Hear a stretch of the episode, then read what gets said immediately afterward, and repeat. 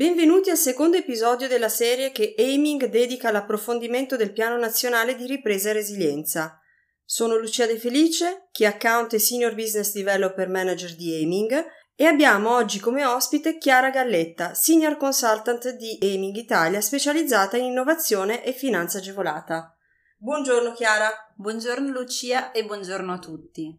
Chiara, insieme a te oggi andremo ad approfondire la prima missione del PNRR, quella dedicata a digitalizzazione, innovazione, competitività, cultura e turismo. Questa prima missione mira a dare un impulso decisivo al rilancio della competitività e della produttività del sistema paese. Ma concretamente cosa prevede? Possiamo partire dicendo che è la missione fondamentale, infatti impatta in maniera trasversale anche sulle altre cinque missioni. Consideriamo che, secondo il Digital Economy and Society Index, l'Italia si posiziona oggi al 25 posto in Europa per livello di digitalizzazione. Le cause principali di questo gap sono la limitata diffusione di competenze digitali e la bassa adozione di tecnologie avanzate, come per esempio le tecnologie cloud. Sappiamo che le PMI costituiscono la maggior parte del nostro tessuto produttivo è stato proprio lo scarso livello di investimenti in digitalizzazione e innovazione delle piccole e medie imprese a rallentare la crescita italiana degli ultimi vent'anni.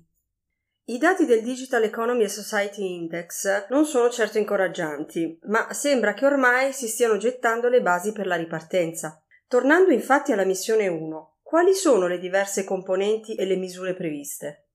La missione 1 è composta da un insieme articolato di interventi che vedono coinvolte sia la pubblica amministrazione che il sistema produttivo, ma anche turismo e cultura.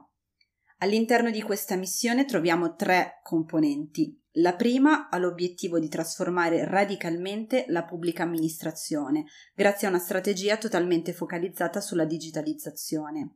La componente 2 della missione si concentra sul sistema produttivo italiano andando a promuoverne digitalizzazione e innovazione.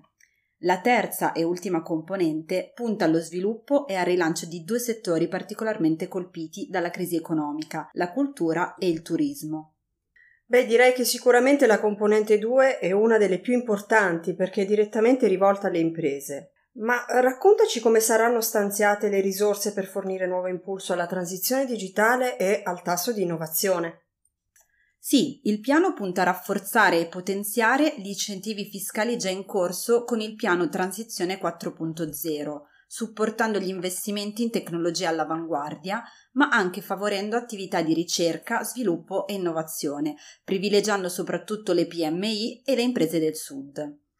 Chiaramente queste politiche devono essere accompagnate dallo sviluppo di un'infrastruttura di reti fisse e mobili ad altissima capacità, per consentire alle imprese di usufruire delle diverse tecnologie 4.0.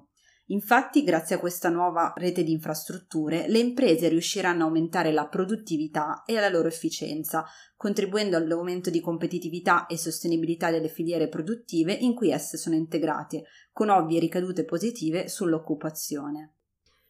Chiara, puoi dirci quali sono gli interventi specifici previsti dal piano Transizione 4.0? Sì, il piano parla principalmente di crediti d'imposta a disposizione delle imprese che investono in differenti categorie di beni o attività, nello specifico beni strumentali, attività di ricerca, sviluppo e innovazione, ma anche attività di formazione alla digitalizzazione e sviluppo delle competenze correlate. Per beni strumentali intendiamo sia beni materiali ma anche immateriali, cosiddetti 4.0, cioè direttamente connessi alla trasformazione digitale dei processi produttivi. Intendiamo anche però beni di natura diversa, in particolare beni strumentali all'attività di impresa. Si prevede che nel triennio 2020-2022 il credito d'imposta per beni materiali e immateriali 4.0 verrà utilizzato da circa 15.000 imprese ogni anno e quello per ricerca, sviluppo e innovazione da circa 10.000 imprese ogni anno. Basandoci su questi dati direi che ci sono buone probabilità che queste misure vengano confermate anche dopo il 2022. A questo punto ci auguriamo che i crediti d'imposta siano prorogati viste le previsioni per i prossimi anni. Abbiamo visto che la digitalizzazione è uno dei fili conduttori del PNRR. Ma quali sono gli interventi previsti per la crescita delle competenze digitali? Oltre al credito d'imposta per la formazione 4.0, nel piano sono state inserite ulteriori misure per incentivare la crescita di competenze digitali finalizzate alla riqualificazione manageriale nelle PMI. Inoltre sono stati predisposti nel PNRR programmi di training ad hoc per i lavoratori in cassa integrazione per favorirne l'upskilling digitale. Questi training sono anche incentivati dal taglio temporaneo del cuneo fiscale per imprese e lavoratori. Chiara, ci hai parlato anche di aumento della competitività delle PMI come uno degli obiettivi principali. Ma eh, a questo punto quali sono le misure previste per sostenere la crescita proprio delle piccole e medie imprese italiane? È previsto un ampliamento delle risorse finanziarie per lo sviluppo della competitività, soprattutto nei mercati internazionali per le piccole e medie imprese, tramite il fondo gestito da Simest che eroga contributi e prestiti agevolati alle imprese italiane che operano nei mercati esteri. Nello specifico sono stati stanziati 1,6 miliardi di euro. Puoi dirci nello specifico quali tipi di progetti sono finanziabili? Sono finanziabili una vasta tipologia di progetti necessari alle imprese per potersi affacciare ai mercati UE ed extra UE e rafforzarne la loro presenza.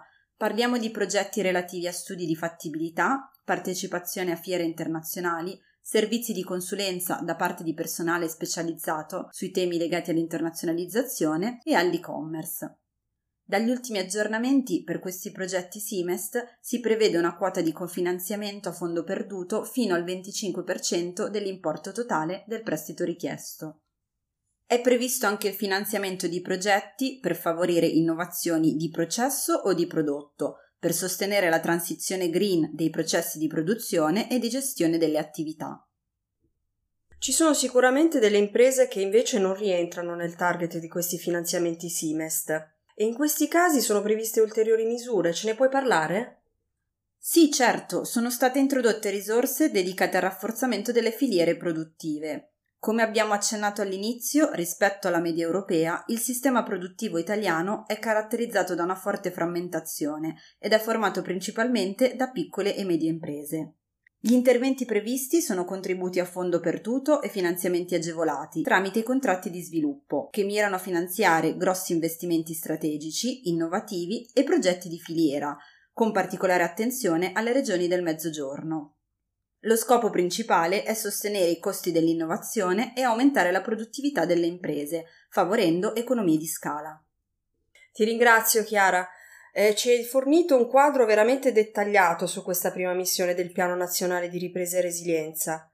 Possiamo concludere dicendo che la ripresa dell'intera economia italiana deve obbligatoriamente passare da una forte e imminente digitalizzazione e non solo delle imprese, ma anche della pubblica amministrazione e delle istituzioni. Grazie ancora Chiara per essere intervenuta e vi invito a seguire i prossimi episodi per continuare l'approfondimento delle missioni del PNRR nazionale. Grazie a tutti e a presto. Grazie a te Lucia e grazie a tutti. Aiming Further Together